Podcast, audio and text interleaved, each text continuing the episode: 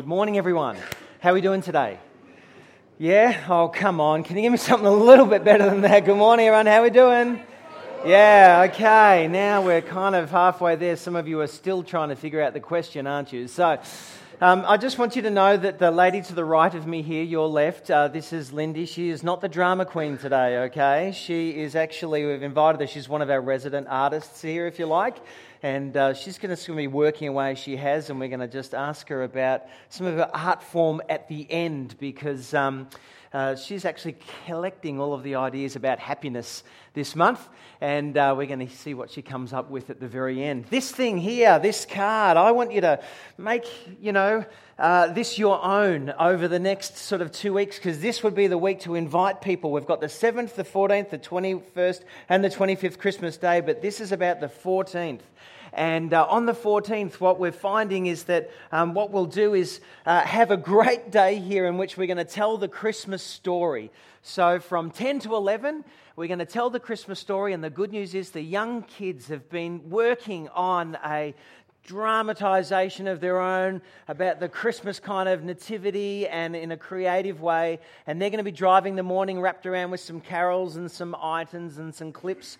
And so this would be a great Sunday morning for you to invite friends along who mightn't have anywhere to go to hear about the Christmas story. So you can say, Have you got anywhere to go to hear the Christmas story this year? No, why don't you come and join with us because we're going to tell the Christmas story. Why? We don't want to keep the good news of Jesus all to ourselves. So that's what that's about. And then afterwards, we've got all of the uh, banquet, the free banquet, and um, all the courtyard's going to be filled with jumping castles and playthings and the, the real barnyard animals that were there the first Christmas. Yeah, we've got them, we've secured them. They're going to be there as well. And uh, it's going to be just a brilliant Sunday. So you can set that aside the 14th, and Lee's going to be looking for some people to help out so you can sign up on the way out this morning as well to help make that day run really, really well. If you want to follow with us this morning, we have our YouVersion. Um, have we got this there? Am I on? Am I going through, Tim? Um, I'm pointing. There we go, YouVersion, If you want to follow us this morning, you need a Bible to download, you can do. We're going to look at Matthew um, and uh, book of Matthew this morning as we continue to unpack this theme of happiness. And just as we begin, I'm going to pray. If you want to join with me, please do. God, I ask here this morning as we're collecting our thoughts that you might meet with us I ask in this place that we might encounter you afresh. And I ask it in Jesus' name. Amen.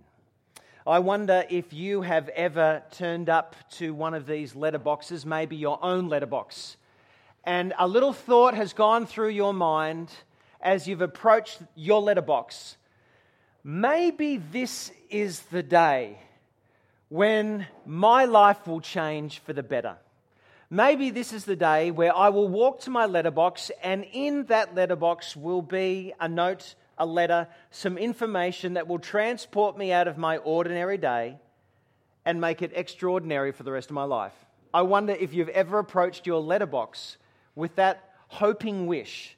Maybe this is the day, finally, someone has recognized my gifts and my skills, and I'm being headhunted to go and live in the place I've always wanted to live in to get all the finance that I've ever wanted, and today is the day that that letter has come. Or, maybe you've approached the letterbox and thought, maybe this is the day I'm going to receive the inheritance that I never knew was coming. yeah, mortgage paid off, everything done. Here we are. This is the day. Anyone? I wonder if you've ever approached your letterbox and thought, maybe there's some news coming my way that if I get that news, then my life will be really different. And so you approach the letterbox with this sense of hope. You see, I think when we've been talking about this whole theme of happiness, we can often live in two different spheres of our lives. There's the past sphere. Uh, things have happened to me, hurts, disappointments, and I uh, build up this sense of anguish about them, and I'm living in the past, dwelling. They, they anchor me there. Or we can live in another space where I worry about the future and what will come.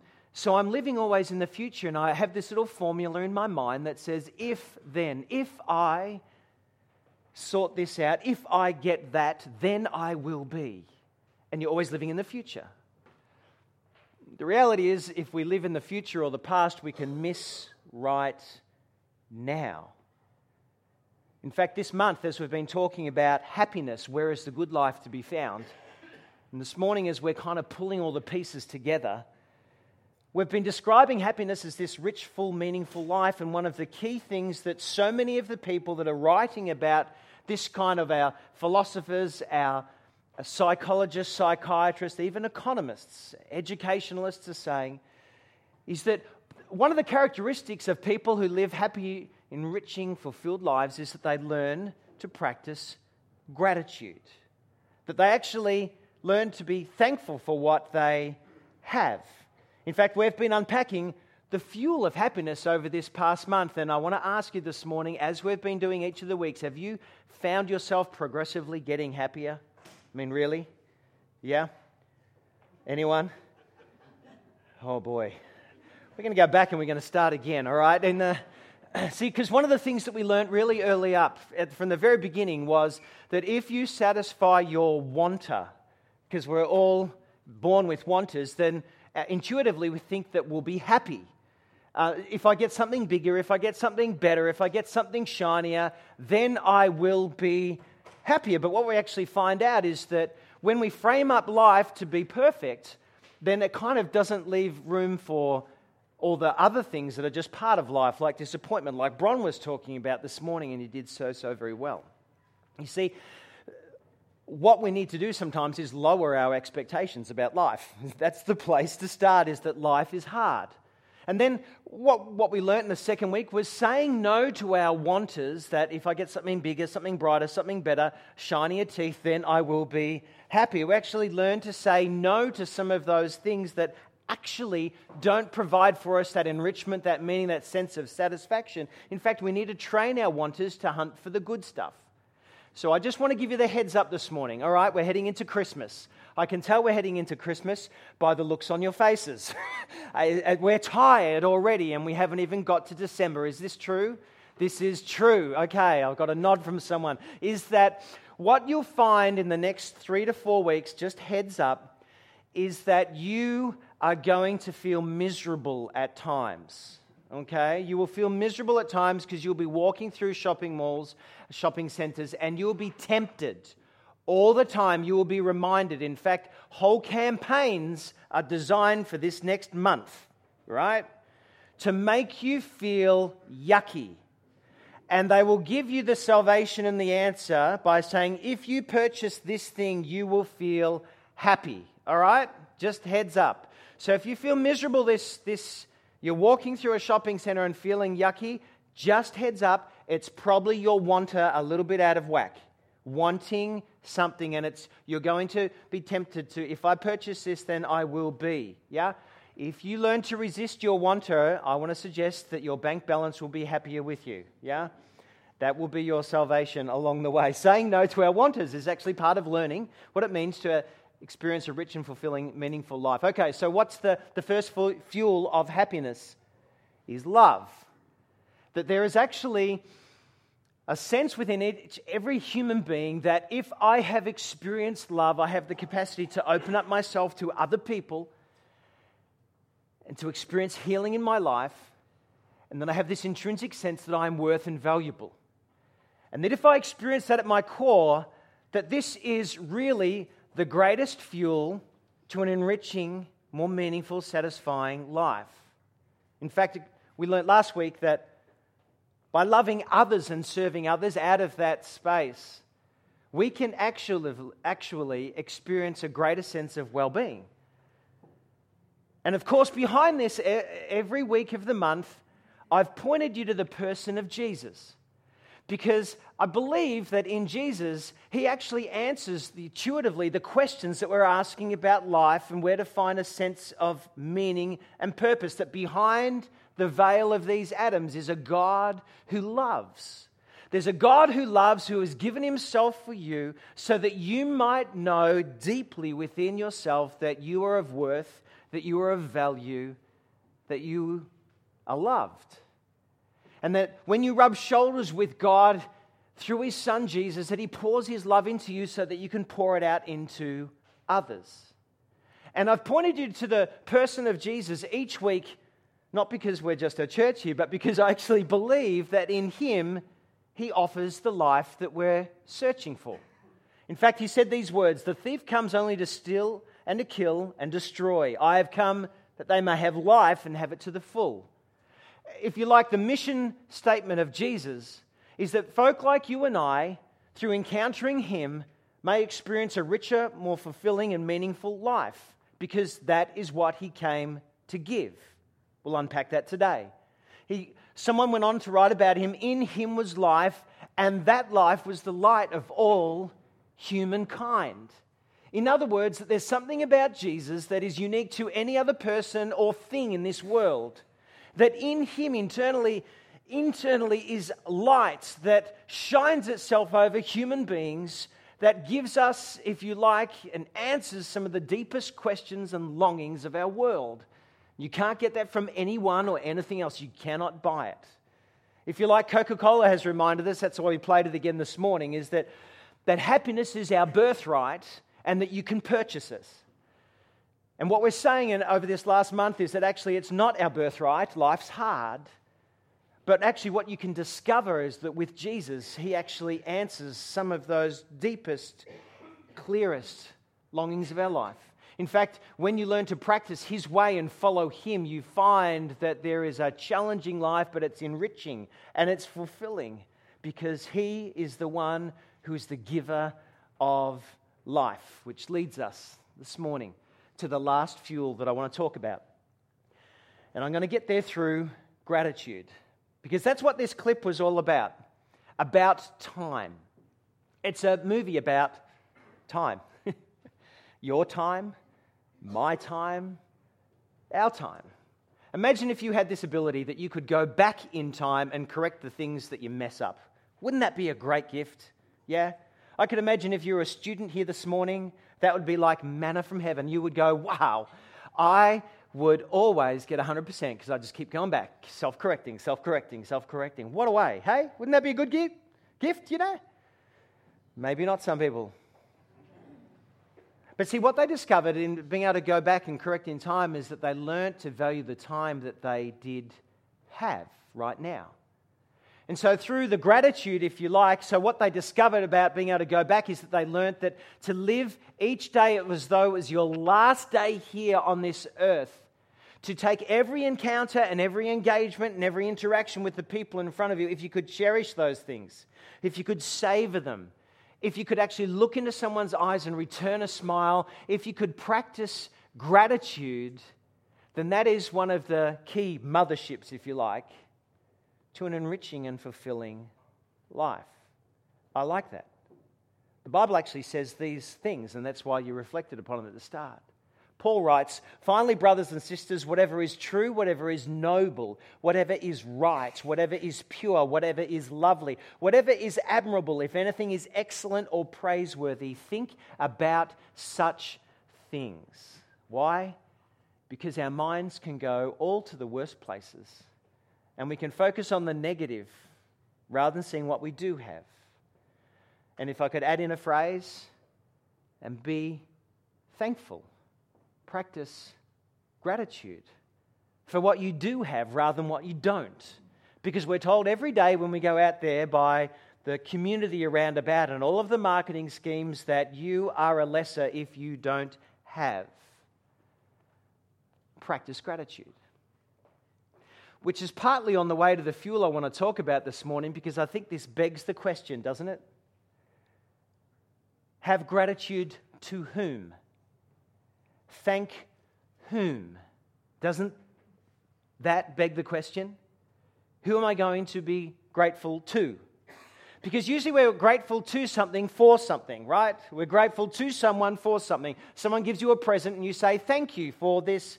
I am thankful, I am grateful because of. Even if you're just say born here in Australia through no decision or choice of yourself, you might grow up in this community and say, I'm really thankful that I have been born. Who uh, there's something intuitive within us that wants to be grateful to someone for something, isn't that right? What I want to suggest this morning is there's one thing that Jesus gives that no one else can give in this entire world, but intuitively we look for someone or something to thank.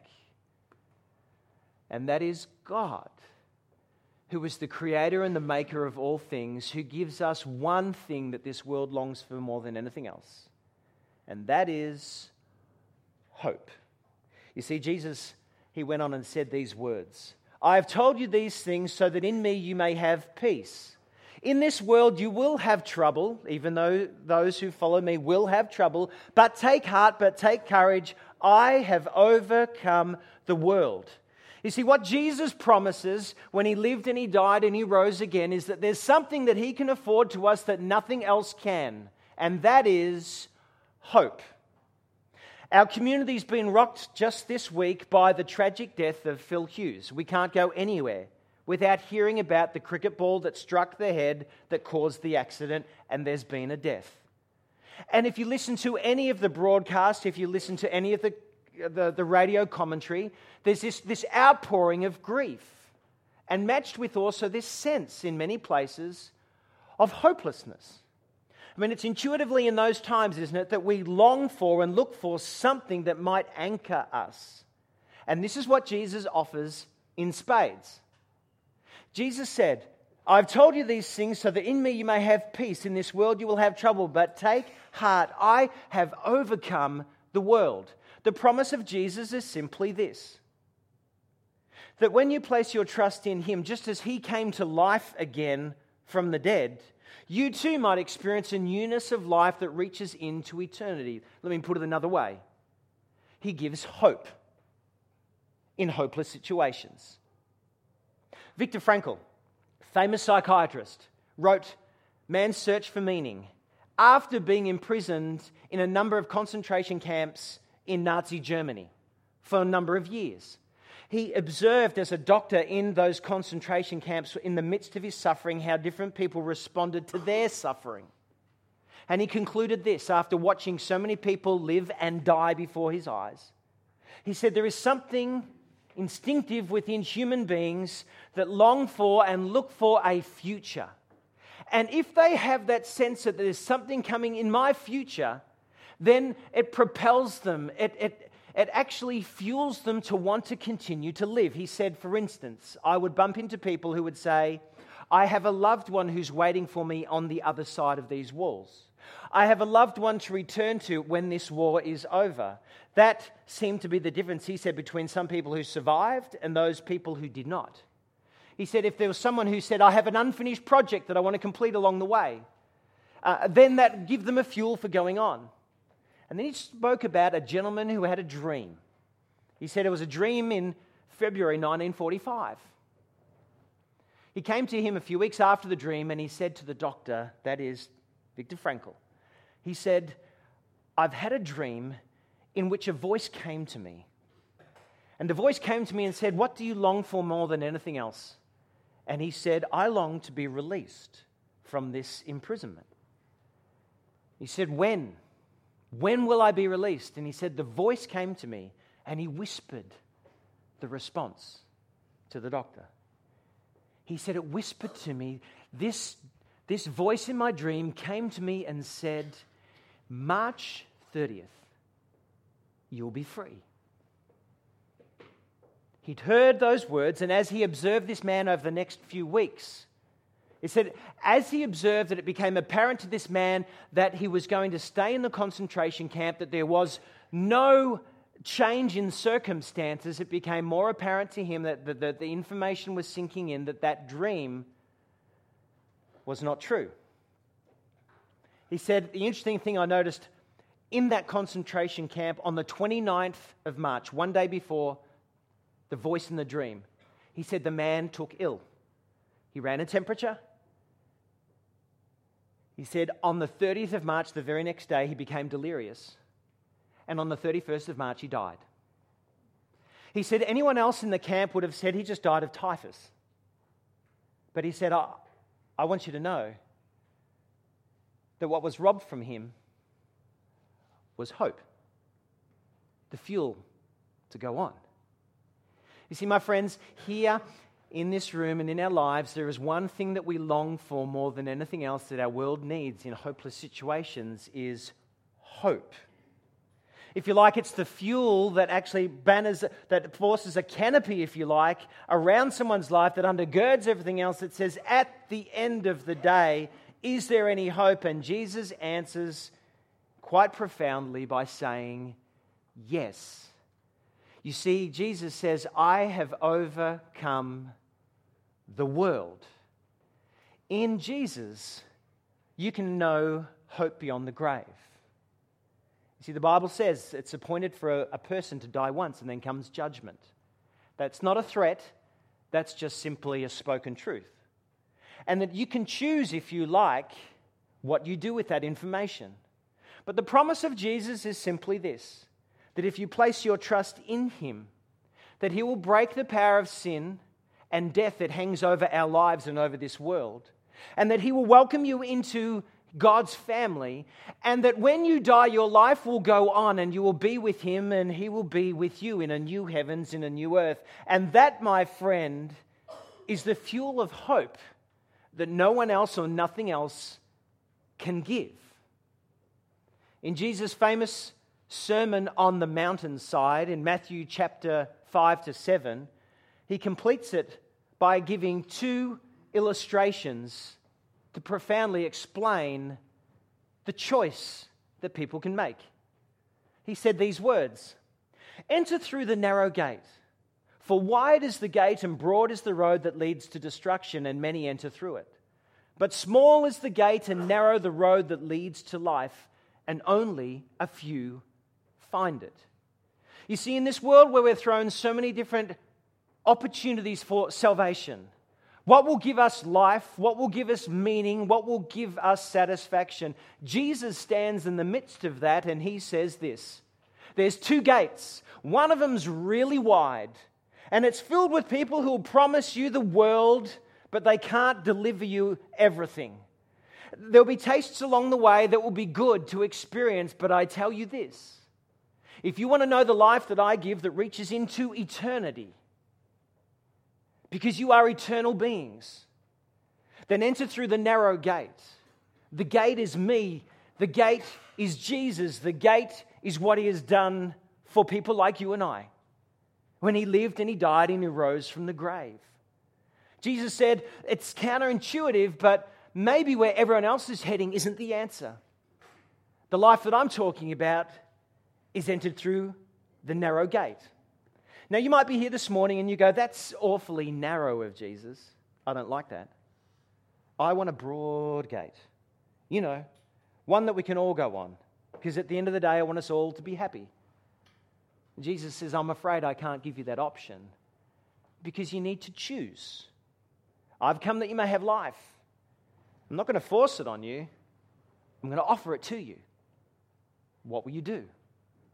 Then after that, he gives another story that goes like this Therefore, everyone who hears these words of mine, says Jesus, and puts them into practice is like a wise man who built his house on the rock. The rain came down, the streams rose, and the winds blew and beat against that house, yet it did not fall, because it had its foundation on the rock. But everyone who hears these words of mine and does not put them into practice is like a foolish man who built his house on sand. And the rain came down, the streams rose, the winds blew and beat against that house, and it fell with a great crash. Wait a second, Troy. I thought Jesus was all about love and goodness and just acceptance and embrace. What is he using words like this for? Because Jesus knows that there's a choice involved. A choice involved that every day that people like you and I can choose to either build our lives upon Him as a rock in His words and put them into practice or not. It's up to you. Some people would say, oh, you know, that Christianity stuff, trust in Jesus and then get on with living your life. It just seems like an insurance policy for what comes next. Jesus actually refutes that because he uses the words like this follow me. Following Jesus isn't about just one momentary decision and then it's done and dusted, leave him be. It's actually a life living upon him as a rock. So let me ask you this this morning Do you know that peace that only God can give? Because the fuel that I think Jesus offers more than any other fuel that undergirds my life is one that goes something like this. Because I've placed my trust in Jesus, I know where I'm going when I die. I know at the end of the day, I win. that no matter how hard life gets, no matter how tough it is, that there is someone who's gone before me that has said, I have overcome the world.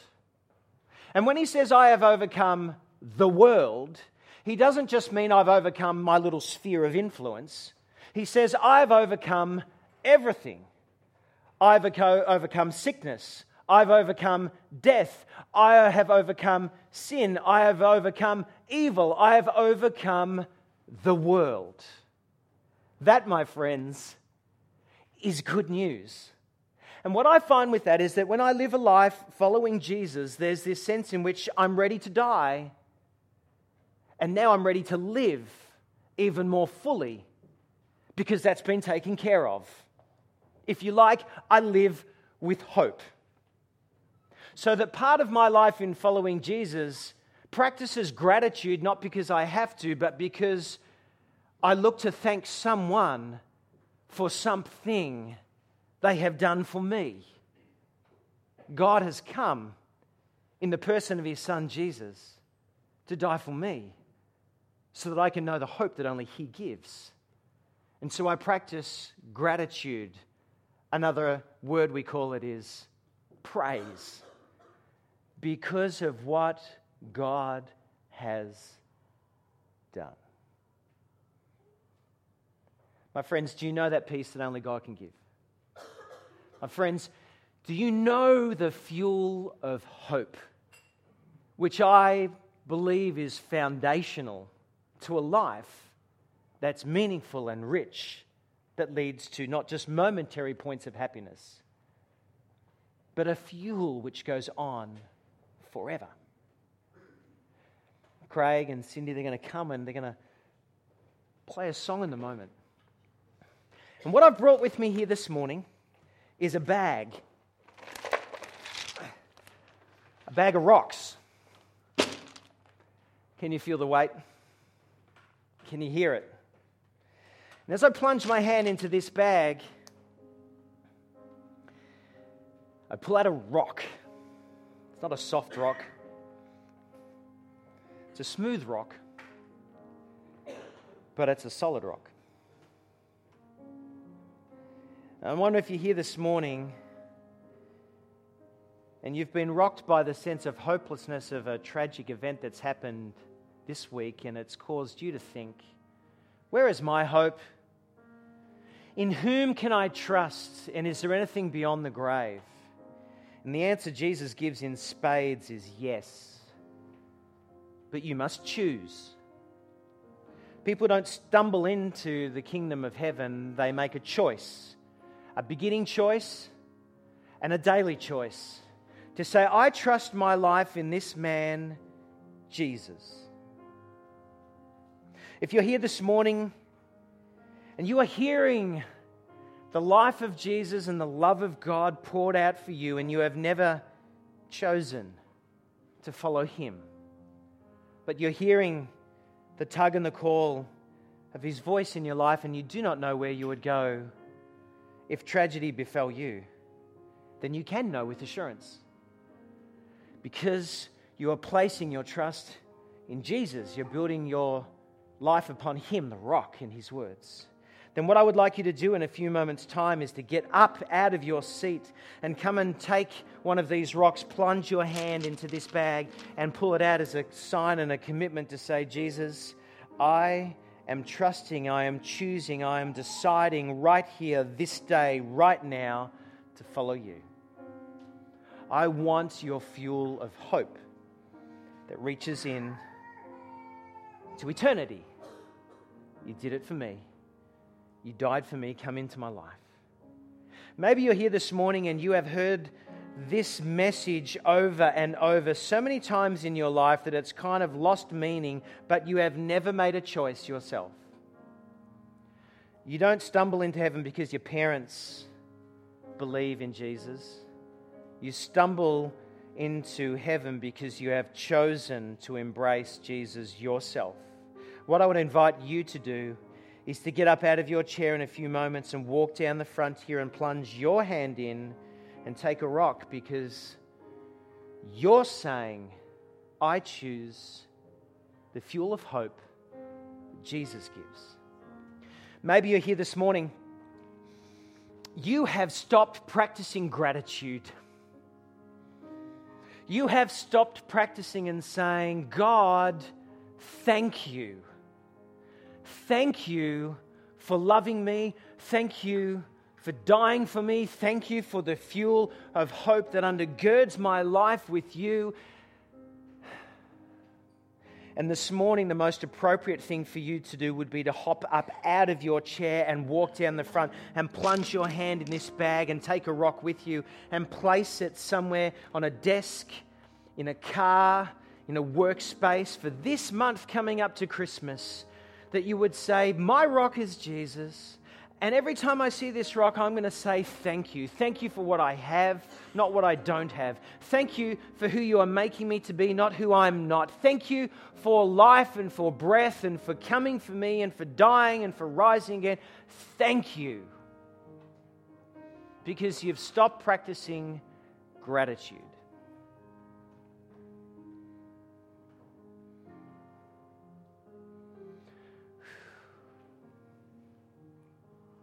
Sometimes we just forget the goodness of God that He came for you and I.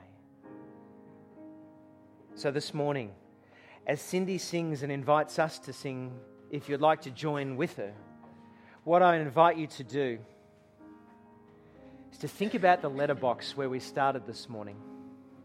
Have you been waiting for the letter to come to make you happy? Have you been waiting for the next thing?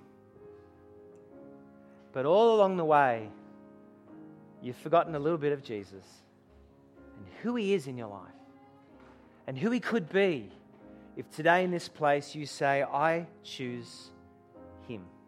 As they sing, I'd invite you to hop up out of your chair. Practicing gratitude. Come. Choosing this day who you will serve. The fuel of hope. Come.